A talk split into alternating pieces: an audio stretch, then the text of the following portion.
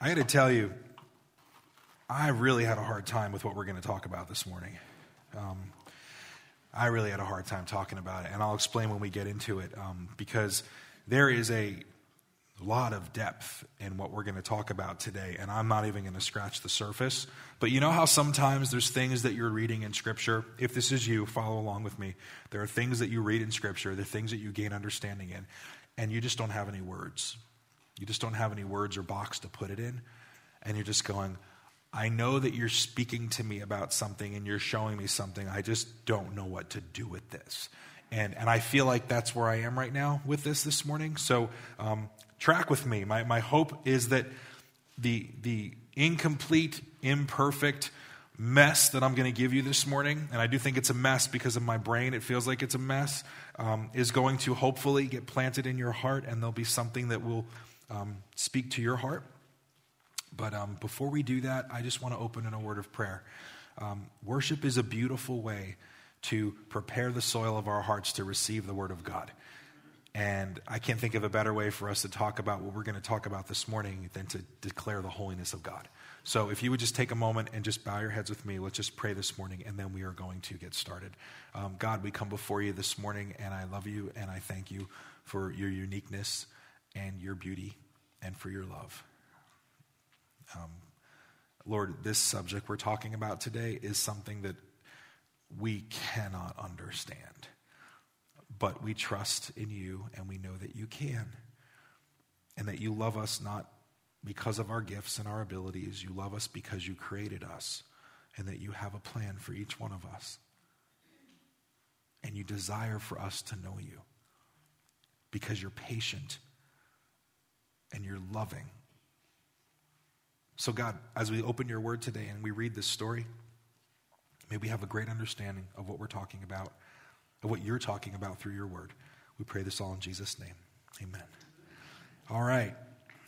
Church in Motion, the book of Acts. Here we go. I cannot believe we are already done six weeks through the book of Acts. Acts is one of my favorite books in the Bible, if I haven't told you this before.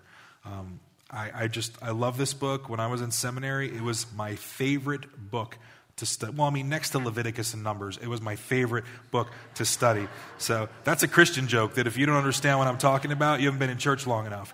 Um, but anyway, in all seriousness, it, it really has been my favorite book, and you'll see more and more of why that's the case as we're walking through this. Um, you've heard me talk about this many times, and I'll say it again. The book of Luke, um, that was written by Luke, talks about what Jesus did in one of the Gospels. The book of Acts was Luke's second volume. It's called Luke Acts, and Acts talks about um, what Jesus is doing and has, has done and will continue to do through his church. So that's how the two go together. Uh, we have looked at character traits of the New Testament church that birthed over 2,000 years ago, were birthed 2,000 years ago, and how they still apply to us today. And we are in the second chunk of our series. The first two chapters was the, ch- the Church in Motion Unleashed. Then we went to the church in motion unhindered, which is where we are right now, beginning in chapter 3. We have seen the church as a church that's on mission, right? We need to know our mission as a church and stay on mission, not get distracted. We talked about the church being empowered by the Holy Spirit, that if we're going to be an effective church and be who God's called us to be, we need to be empowered by the Spirit of God, not by ourselves. We've talked about devotion and what it means to be devoted to the four core things that the New Testament church was devoted to in order to see God move through us. Pastor Rob talked about the church that sees, doesn't just look around, but actually sees people where they are because that's exactly what Jesus did. He saw people where they were. One of the most beautiful expressions of that. And you see it all through the Gospels. One of the most beautiful expressions of that that I see through the church in motion or through Jesus was when he saw Zacchaeus. I love that, that story of Zacchaeus, where he was a tax collector and a sinner, and no one wanted to pay attention to him, and his own people thought he was a traitor. And he looked at Zacchaeus, and he didn't say, Zacchaeus, you sinner. He looked at him and he said, I'm going to go to your house for a meal today. And because he saw him as a man who was lonely and in need of relationship and a man who felt no value, the value that Jesus gave him in that moment turns Zacchaeus' heart towards repentance. That's what God does through you and through me when he challenges us as the church to see people the way that he sees them, right where they are, not what they need, not what they want, but what they need. Uh, last week, I talked about the courageous church, if you were here, and how we're not supposed to really focus on courage, but if we want to receive courage, we focus on obedience because obedience is the pathway to courage. Don't try harder by being courageous, be obedient and trust the results to God. Today, we are in Acts chapter 5. And we're looking at the first 11 verses of Acts chapter 5. And today we're talking about the church in motion, that the church in motion is a holy church. The church in motion is a holy church. And we're going to read the first 11 verses of Acts chapter 5, and then we'll back up and talk a little bit about what we're seeing. So, beginning in verse 1 of Acts chapter 5, it says, Now a man named Ananias, together with his wife Sapphira, also sold a piece of property. With his wife's full knowledge, he kept back part of the money for himself.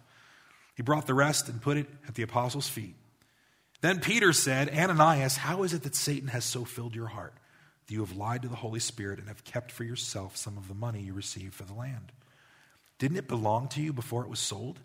And after it was sold, wasn't the money at your disposal? What made you think of doing such a thing? You have not lied just to human beings, but to God. When Ananias heard this, he fell down and he died, and great fear seized all who heard what had happened. Then some young men came forward, wrapped up his body, and carried him out and buried him. About three hours later, his wife came in, not knowing what had happened. Peter asked her, Tell me, is this the price you and Ananias got for the land? Yes, she said, that is the price. Peter said to her, how could you conspire to test the Spirit of the Lord? Listen, the feet of the men who buried your husband are at the door, and they will carry you out also. At that moment, she fell down at his feet and died. Then the young men came in, and finding her dead, carried her out and buried her beside her husband. Great fear seized the whole church and all who heard about these events.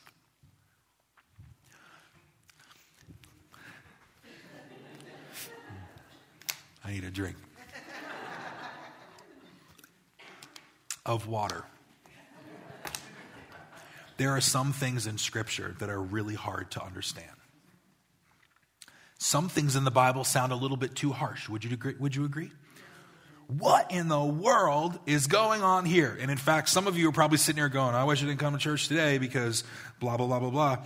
This is what happened in the first century church. What are we talking about here? There are some things all through Old Testament, New Testament that when you look at it face value, you go, how is that fair?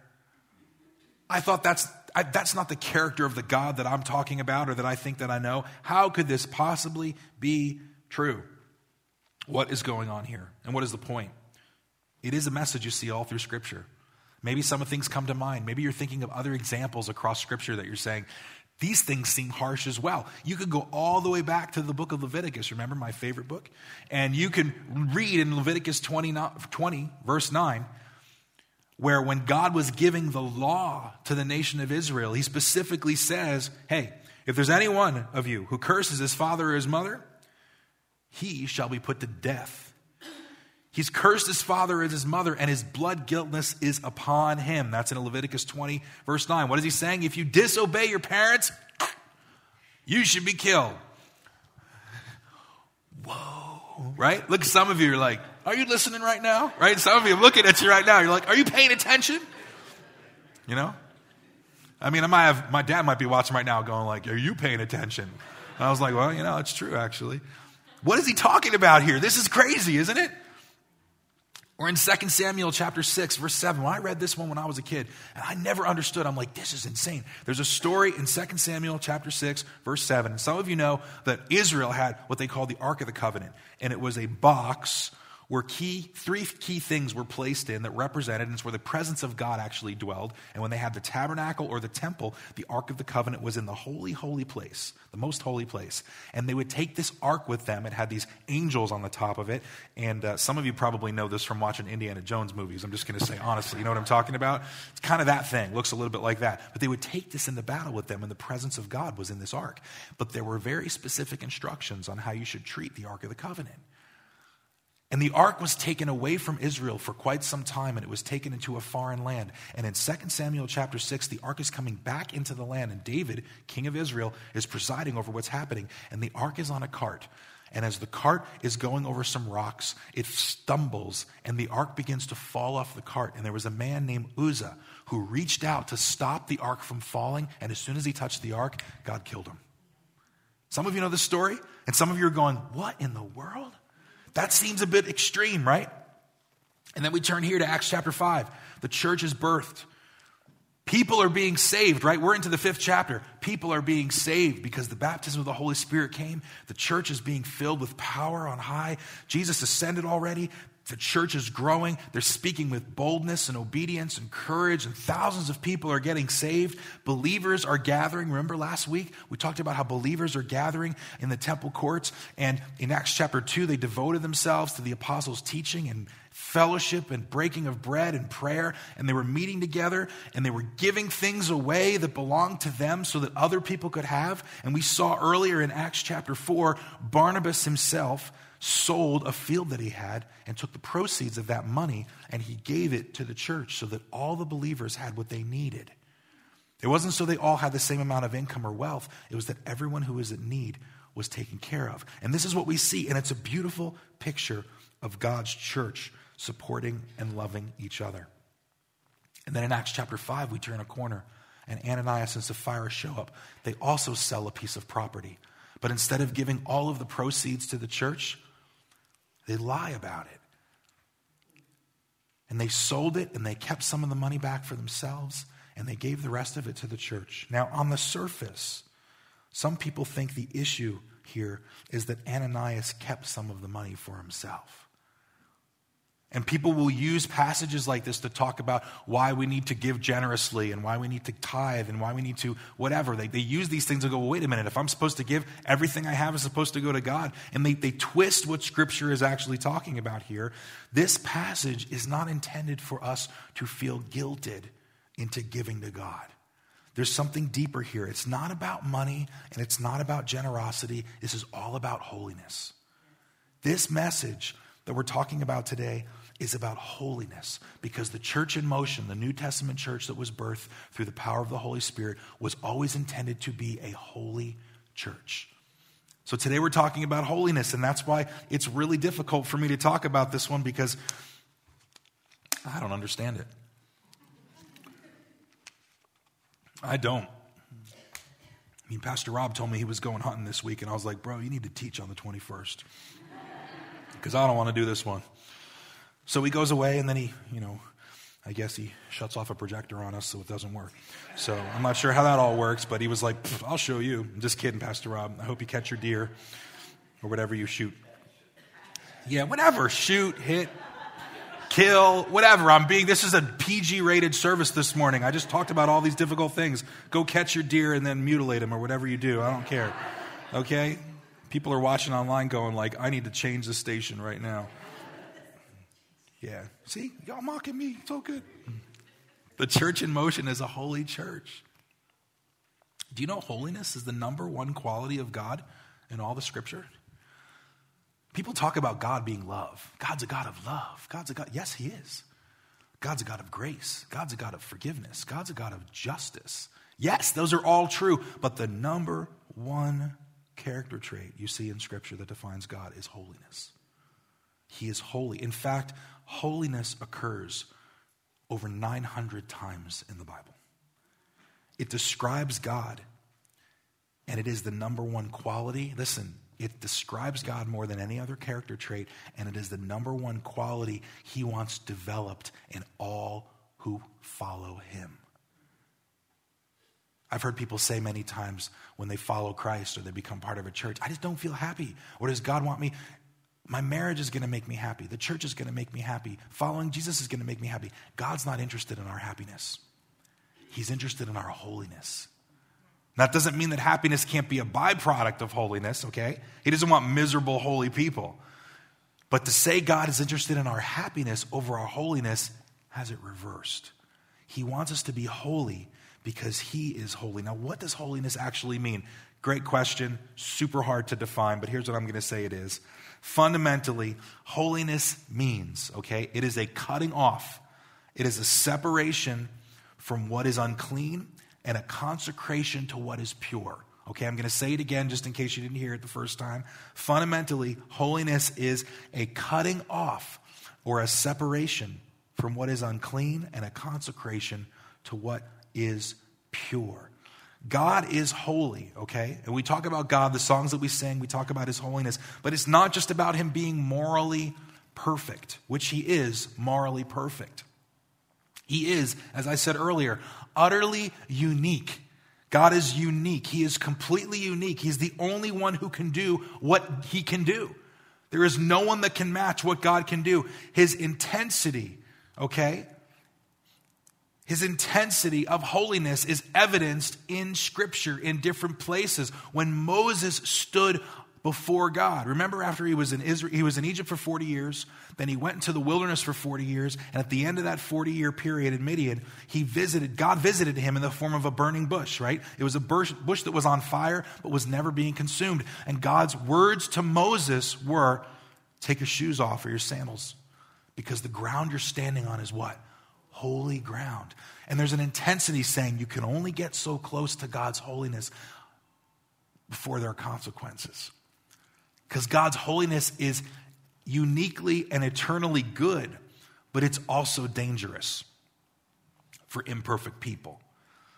That's why when they created the temple in Israel and they had the most holy place, there was only an individual, an individual that could go in there once a year. And there was a whole ritual he needed to go through, a cleansing process to consecrate himself so that when he walked in behind the curtain and he had his annual ritual, which was what the Jewish people currently celebrate is Yom Kippur today. That's the Day of Atonement. That that was the day that all the sins of Israel were forgiven as the priest went into the most holy place and atoned for the sins of the nation. And if he wasn't prepared, if he wasn't properly prepared and the cleaning rituals were not properly followed according to the book of Leviticus, he would die. And that's why he had bells on his robe. And that's why he had a rope around his leg. Because if he died, they could pull him out from underneath the, the, the curtain and no one would know any different. Like, we can't make this stuff up. This is true. Like, this is what they did. You know, let's, what happens if the dude died and there was no way to get him out? That's a whole year of a stinky room. You know, I'm not, we're laughing, but it's like this is, they thought through this type of thing because God's book, Leviticus, is so detailed about the law and the procedures that you need to follow because God is holy. His presence is powerful, but his presence is also very dangerous if you're not in right standing with him and if you're not walking in a pure life. So he gives us command in Leviticus 19. Verse 2, and it says this Be holy, for the Lord your God is holy. Be holy, for the Lord your God is holy. This is not just a call or a command that applied to the nation of Israel.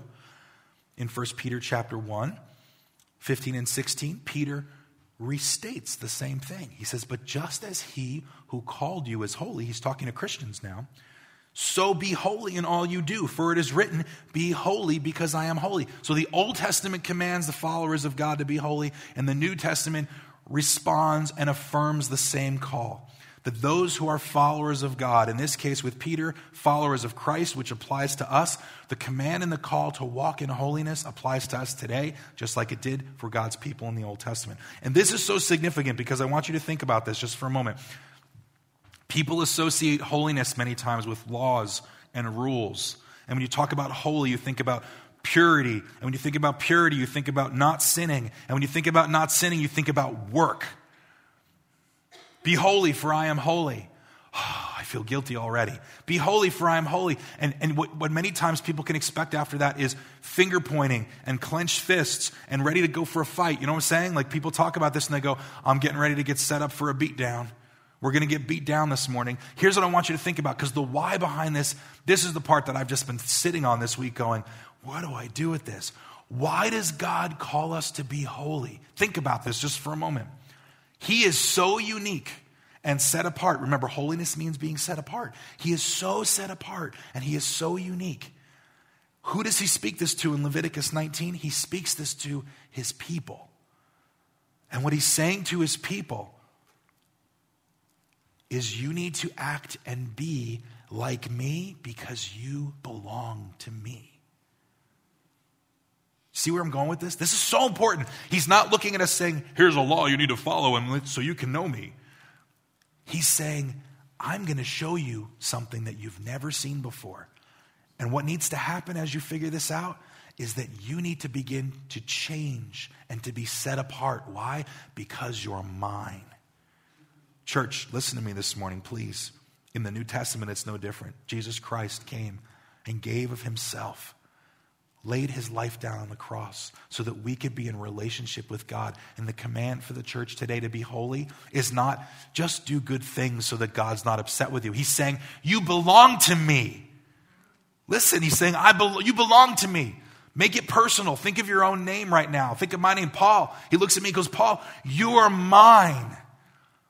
I am uniquely different than anything else. God is saying, Paul, I am uniquely different than anything else this world and this creation could ever hope for or imagine. And I'm telling you, you need to be the same, not to be a God, but to be there because you were created to be in relationship with me. You hear, this is so cool. He says it to the church because he's saying, Don't you see how I made you to be? Be holy because it was always my intent for you to know me and for you to be in relationship with me. I'm not telling you this so you feel miserable. I'm showing you this so you can see your true identity. This is so important for us to understand. When we think about it as rules after rules after rules, we think about being set apart as just wait and wait. Oh, I need to do this and I need to do this. And God says, Stop. I told my people Israel thousands of years ago to be holy because I'm holy. I was training them in a new way of living. And I want you to do the same. Not because I want you to show me how good you are in following the rules, but because I want you to know me. I've created you to know me. Guys, think about that just for a moment. The uniquely awesome, powerful God of the universe, right? This is who He is. He's telling you this morning, and He's telling me this morning, you have been created to know me. You don't have to wonder. You don't have to live your life wondering if there's a God. You don't have to worry and wonder through your life wondering if, if there's a there really is something beyond this life, or if God's really listening to your prayer, or if you can. He's the most powerful ever ever. And yet he calls you a kid. He's your you're his child. That's powerful. That's credible. Incredible. So today we're going to look at why being holy or why being set apart is so important. Once to know God, but how do we do this? How do we become set apart? Because I can say this all day long to myself, and I can say all week, I've been thinking, be holy. I know I need to be holy. What does it look like for me to be holy? How do I do this, Lord? Because there's always has to be a how behind something, right?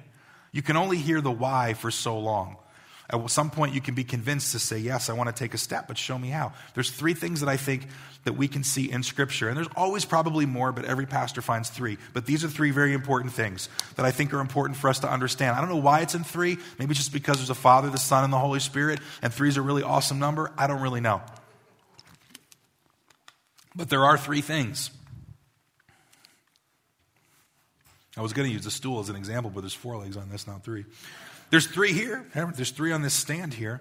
You only have two, you fall over. You have the third one, it creates balance. So there's three things this morning I want to show you. What does it mean for us to be set apart? Being set apart means that we live in a world, but we don't live as the world.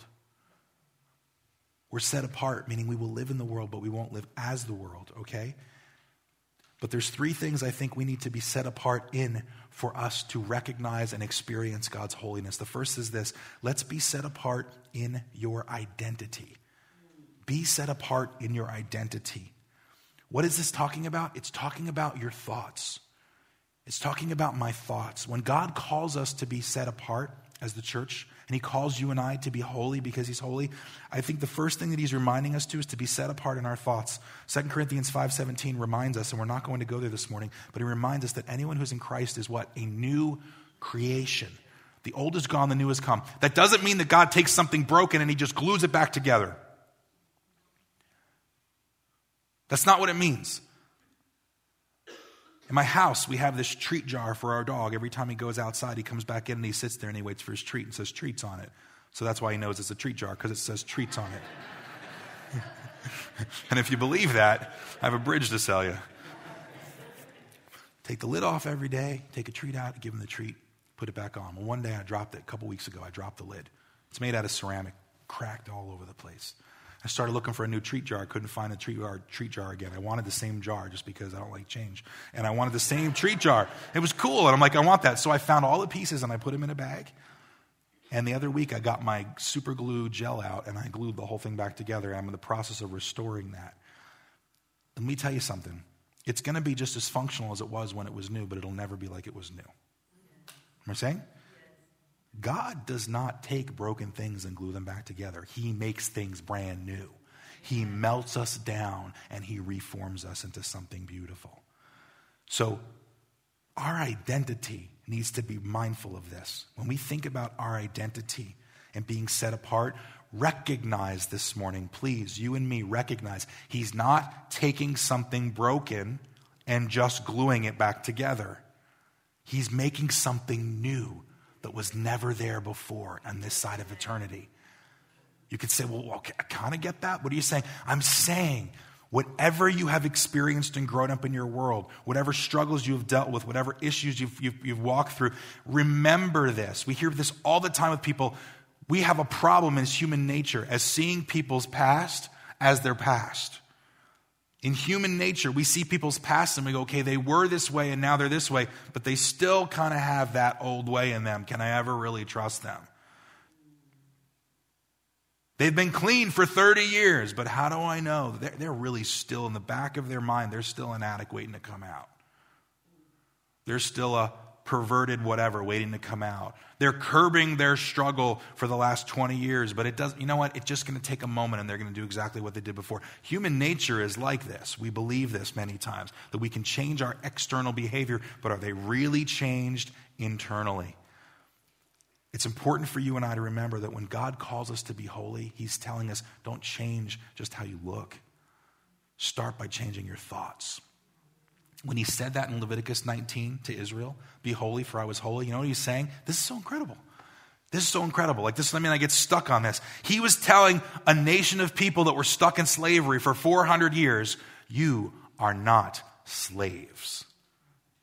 He was telling his people of over 400 years, your parents said you were a slave, their parents lived as slaves, their parents lived as slaves, and their parents lived as slaves. And I'm telling you right now, you are not a slave.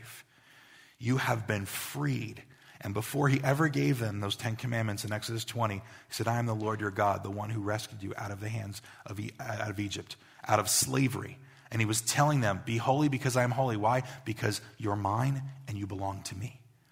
And he was changing something in their thought process to say, You are no longer a slave. You are no longer, you are no longer identified by that old way of life. But today you are new. So I encourage you this morning. 1 John 3 1, John says, See what great love the Father has lavished on us that we should be called what? Children of God. And that is what we are. Now, John was the disciple of love. You know, he was the guy that like Jesus like rested on. He rested on Jesus' chest, you know, during the Last Supper. He was the guy that, you know, was the last one of all the disciples to live. He was the only one that didn't die a martyr's death. He knew the love of God. He understood the love of God. Jesus and him were like don't want to say thick as thieves because that kind of seems disrespectful, but you know what I'm saying? Like they were really close. And he's saying, See what great love the Father has lavished on us? As we confess our sins, he's faithful and just to forgive our sins, 1 John 1 9, and cleanse us from all unrighteousness. But he says in 3 1 that we should be called children of God. And that is what we are. Let me tell you something. If you know that God is your legitimate Heavenly Father, there is a DNA connection there to go, if He is my dad, then there's a whole lot of stuff available to me simply because he is my dad. You hear what I'm saying? There is something powerful about that because he is my dad. You know, I, I don't know why I always go back to this when I was a kid, but, you know, there were Sunday afternoons that I would go down sometimes down to the, my dad was a corporate pilot, and there were sometimes when I was younger that he would have to go in on Sunday afternoons to work in the, uh, uh, in the hangar where he worked at, and these big corporate planes were sitting in the hangar, and sometimes he would power up a plane, and I'd go in and sit and look around, but there was this huge cabinet of Pepperidge Farm, Pepperidge Farm cookies in there. You know where I'm going with this? I only got access to the cookies because my dad had access to the building. He doesn't work for the company anymore, so it's okay. No, I mean, it wasn't anything. It was above board. All I'm saying is, I knew when we went down there that there could be a good chance that I might get some cookies. Because my dad had access and he had the keys. Do you recognize this morning that your Heavenly Father holds the keys to everything? Do you recognize this morning He holds the keys to life, to forgiveness, to overcoming all sinful things? Do you recognize what He's saying in being set apart is if you're going to realize true holiness, start with your thoughts. Remember who you're connected to this morning, church oh my goodness, when I take a step back and I think about the way I view my life sometimes and the way I view God, I realize that I'm not thinking like a free son. Sometimes I'm thinking like a slave.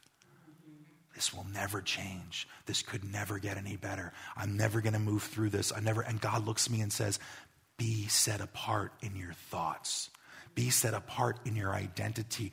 Recognize that you have access to all the things that the kingdom can offer you.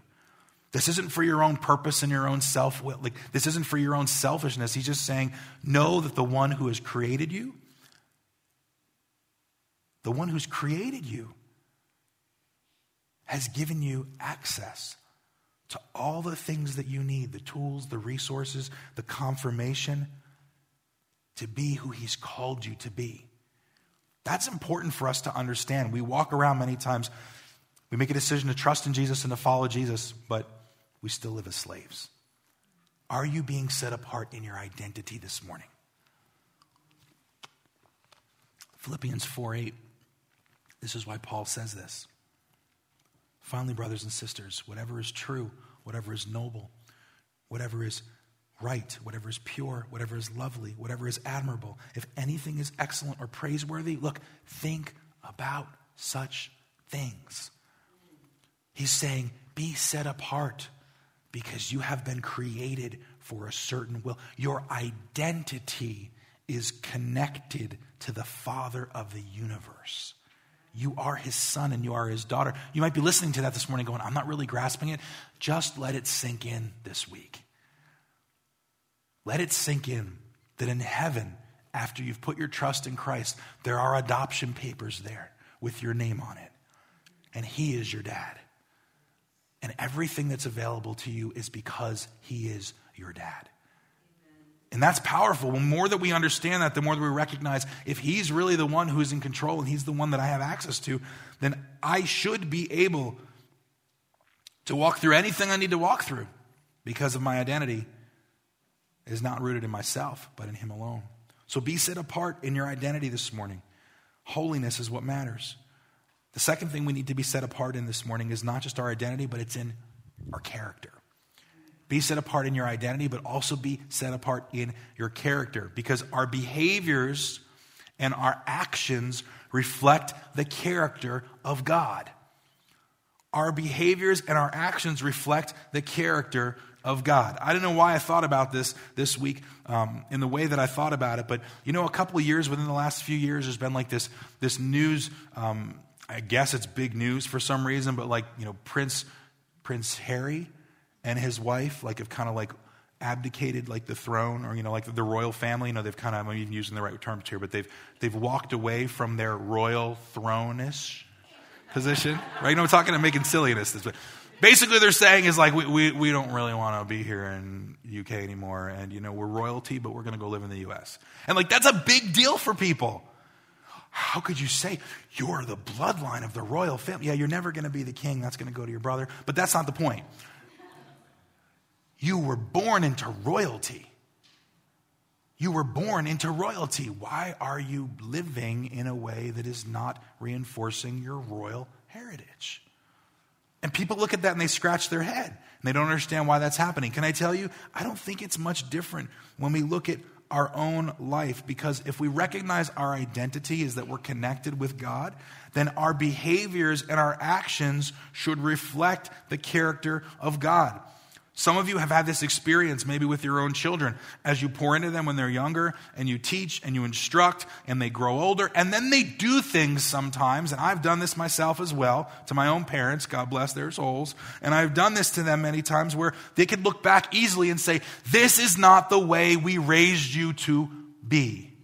You know what I'm talking about? We didn't teach you to do that. We didn't instruct you to live this way. We didn't say that you need to be this way. We taught you that this is what values are. We taught you that this is how you should act. We taught you that this is how you should manage your money. We told you this, this, and now you're doing this. This is not the way we raised you to be. It's really quiet in here this morning. Is it possible that when God looks at us sometimes, He says, You're mine? Your identity is that you're my son and you're my daughter. Your behavior right now is not the way I raised you or created you to be. See how it works? Because you're called to be set apart. You're called to be who I've called you to be. You're a son and a daughter. And people these phrase of the most high God, but that's a beautiful, that's a beautiful title for us to take on. I am the son of God. And I don't mean like Jesus, son of God. I am a son of God. He has poured into me life that never, ever, ever expires. That's why it's my responsibility to say, when I know my identity, my behavior should match my thoughts. Think about that. Colossians 3:12 Paul says, "Therefore as God's chosen people, holy and dearly beloved, look what he says, clothe yourselves with compassion, with kindness, with humility, with gentleness and patience. You know what I love about that? Two things. One, it is a choice for us to choose. And two, you have to do it every day. Clothe yourselves. Clothe yourselves, he says, with compassion, with kindness, with humility, gentleness, and patience. Why does he say that? Because all of these things are fruits all of these things are how God has created us to be because He created us a specific way. We're supposed to let our behavior match our thoughts. So when He says be set apart, don't just be set apart in how we think, be set apart in how we live. But here's why this is so important when you are set apart in the way that you think, it influences the way that you live. Right? If you if you believe you're worth nothing in your mind, if I believe I'm a screw up and I'll never get any better and I'm just a waste of space, if I believe those things about myself in my mind, it will influence the way that I live. But if I believe that I have eternal value, that God didn't wait for me to become valuable before He loved me, and my identity is rooted in knowing Him and that He wants me to be in close relationship with Him, I'm not going to ask the question, How close to sin can I get before I sin? I'm going to say, I don't want to even get near there because I'm yours. My identity is in Christ. My identity is in God. I am, I'm your son. I'm your daughter. I can have relationship with you. I don't want to go anywhere else. When we understand that, it affects the way that we live. I mean, we kind of understand this for those of us that have crossed over from single life to married life. That what's supposed to happen during that time is the two of you come together, right? And the Bible says the two become one. And a father, oh, I'm sorry, a son leaves and cleaves. You know what that means? I love you, mom and dad, but you know what? Even if I was a mama's boy, I'm not a mama's boy anymore. Okay? You're stepping on some toes this morning. Um, I love you, and will hang out and be in relationship with you, but right now I have a responsibility to my wife. Amen. And the two become one. And that bond and that relationship is supposed to be inseparable. And when you recognize, I've done this many times over the years. I haven't done it in a while with my wife, but I remember like we would drive somewhere sometimes and I'd look at her and she'd be like, Why are you looking at me creepy and weird? And, and this is why, okay? Told you it's PG, just chill. I was like, you chose. You chose to spend the rest of your life with me. You ever thought about that? Think about that. Like, if you're married today, don't look at your spouse right now because it get weird, okay? But but think about this. They chose to spend the rest of their lives with you. So either you put on a really good face or there was something going on there that the two of you really agreed to. You know what I'm talking about? They made a decision to go, you will be the person that I will put a ring on and say, we are going to do this together for the rest of our lives. That's pretty humbling, isn't it?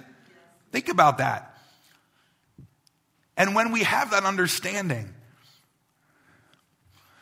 how ridiculous would it feel after we have that, now in the beginning, I mean, the first, you know, weeks, months, year, I love you, I love you, it's great, everyone's great, right? We're doing this. Five years into it, six years later, what would it be like if six years into our relationship, I came home from work one day, and my wife's like, hey, Paul, how you doing? I'm like, hey, she goes, who's that girl? Uh, you know what? I've been hanging out with her, and I thought it'd be cool if we just kind of let her live here for a while. Look at all of you, you're like, not a good idea. Why, why would you do that? Well, you know, I mean, you know, is that a problem? Does anyone here think that's a problem? Show of hands, anybody? If you don't have your hand up, you're either sleeping or you need counseling. Being honest. That's not going to go over well for your spouse, okay? It's not going to go over well. I'm telling you honestly, it will not go over well. And that's a real life example. And you're saying, why? Because there is a commitment that was made between you and your spouse together that's supposed to be inseparable. And if you choose to violate that, if you choose to violate that, you're going to create a wedge in the relationship that you have with them. You with me? See how this works? So important to understand why this is so important. Be set apart. Your behavior, my behavior, I wish I could say I was good at this all my life. I'm not my behavior should say to my wife all the time, You are the most valuable. You are the most important. You are, you are, you are, you are.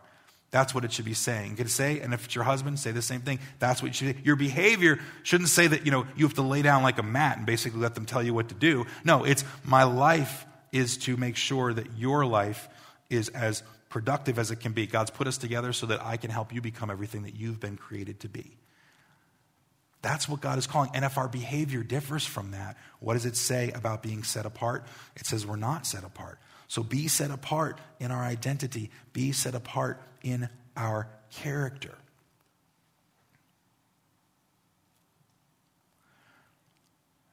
Are we set apart in our behaviors today? I'm not asking you to respond, I'm asking you to think about it. Because marriage is the closest example that God gives us of relationship that we can have with Him in this planet, in this world, marriage is the closest example of that. Are we set apart in our thoughts and our behavior today with God? What do we consider idols in our own lives? Have we positioned things in our lives that are more important than God? Where it's as if you're in a marital relationship with the Heavenly Father, which I know, guys, it sounds a little weird, but just roll with me on this and you walk back into your house and God's there and He's like, I'm with you. I'm so glad that we're together. And you bring in something into the house that was never intended to be there. And God says, What are you doing? Your behavior is not to be set apart, is to be set apart, but you're not being set apart.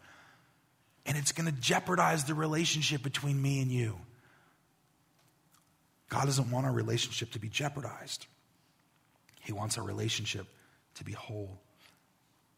So let's be set apart, not just in our identity, but in also our behavior. The last thing I want to mention today, and the worship team is going to come as we get ready to close, is to be set apart in the power of Christ.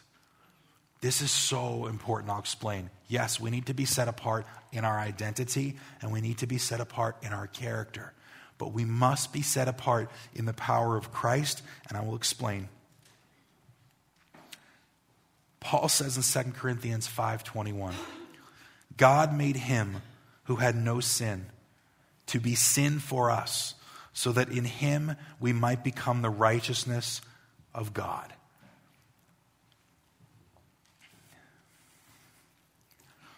If we miss this third point this morning, you're going to walk out of here thinking, I need to be set apart and I need to change my thoughts and I need to change my behavior and I need to and I need to and I need to and I need to. And if you miss the third part, that's what you're going to walk away thinking. But the beauty of the gospel goes all the way back to the nation of Israel because when he laid out those laws in Leviticus, he tells them in Leviticus, be holy. He tells them to love each other, and he gives all these laws. And what the people of the Old Testament in Israel began to do was to do everything in their power and their strength to follow these laws. Because by following the laws, they believed it put them in right standing with God. And that's what we see in Scripture. The obedience to the laws was their way that they showed God that they were people of faith. But something quickly happened in the Old Testament, and you can see it all through the, the scriptures. They couldn't keep the laws, they couldn't keep the requirement and the standard on their own. I can't. Fast forward to the New Testament, guess what? We have the same problem. God says, be restored and be separate in your thoughts, set apart in your thoughts. Be set apart in your behaviors. And if the only way we try to accomplish those things is in ourselves, we are no different than the people of Israel. It's not possible. What you'll do is you'll try and you'll fail. What you'll do is you'll try harder and you'll fail. What you'll do is you'll take your, your body, which is like this, this silly little plastic bottle, which is our vessel, and you'll, you'll put a great lid on it you know, and the little cap that I put on here is like a lid. And, and it's going to prevent everything in your power to keep anything from coming into your life that's going to change your thoughts and your behavior. But the problem is, is that the, the vessel leaks. And then you're going to continue to empty yourself and empty yourself as you're keeping everything out. It's not just what we fight against, it's what we fill ourselves with.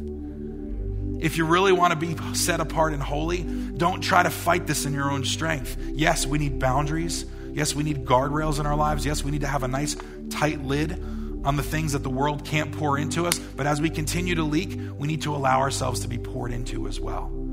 So that God's Spirit that lives in us overflows in us. And when your spirit, when his spirit in us overflows in us, nothing can get in because we're overflowing with the power of God.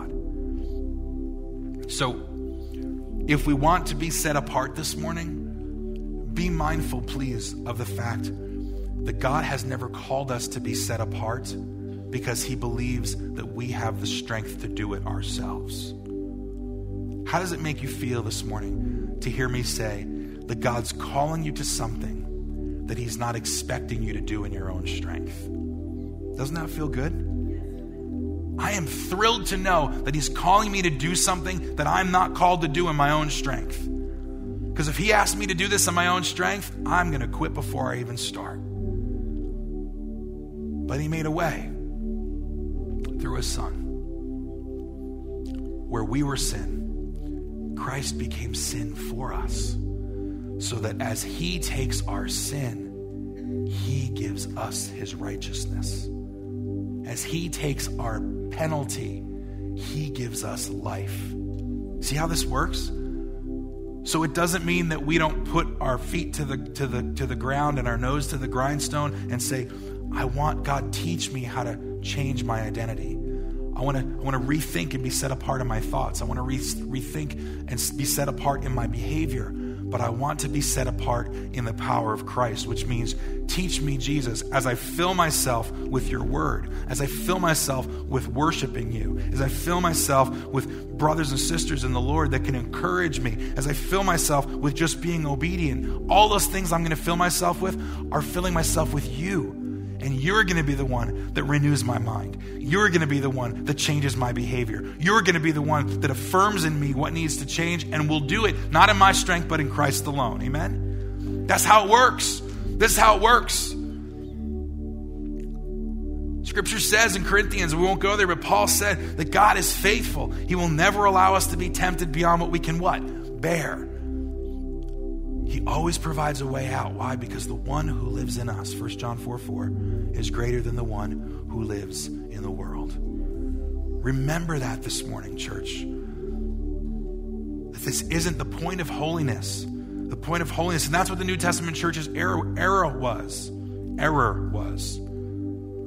That Ananias and Sapphira walked into a situation that God was working in, and they allowed sin into the situation. And God said, No you need to understand just how significant it is that when you enter or allow sin into the situation, you begin to die. They physically died, But if we continue to allow things into our lives that are not godly, we spiritually begin to die. It doesn't mean the Spirit leaves us, it means His voice in our life becomes quieter and quieter and quieter. And God says, No, stay close to me so that you can experience life, not death. But don't do it in your own strength, do it in the power of Christ because He is stronger. And sin has no hold on the resurrected Jesus. If you would take a moment and just bow your heads, I just want to pray as the team sings this song that we would just respond this morning, God, to your power and your love. We would respond this morning to your truth of holiness and the reality, Lord, that we can walk in relationship with you, that we can know you, and we can walk, Lord, not because our identity or our behavior is dependent on our own strength, but because you've given us the strength in Jesus to walk a life that overcomes. You've given us the strength in Jesus Christ to think differently, to live differently, to be the light in this world. Through Christ and Christ alone, we can put our faith in, and you equip us with the strength to be who you've called us to be. So, God, help us put our faith in you today again. In your name we pray.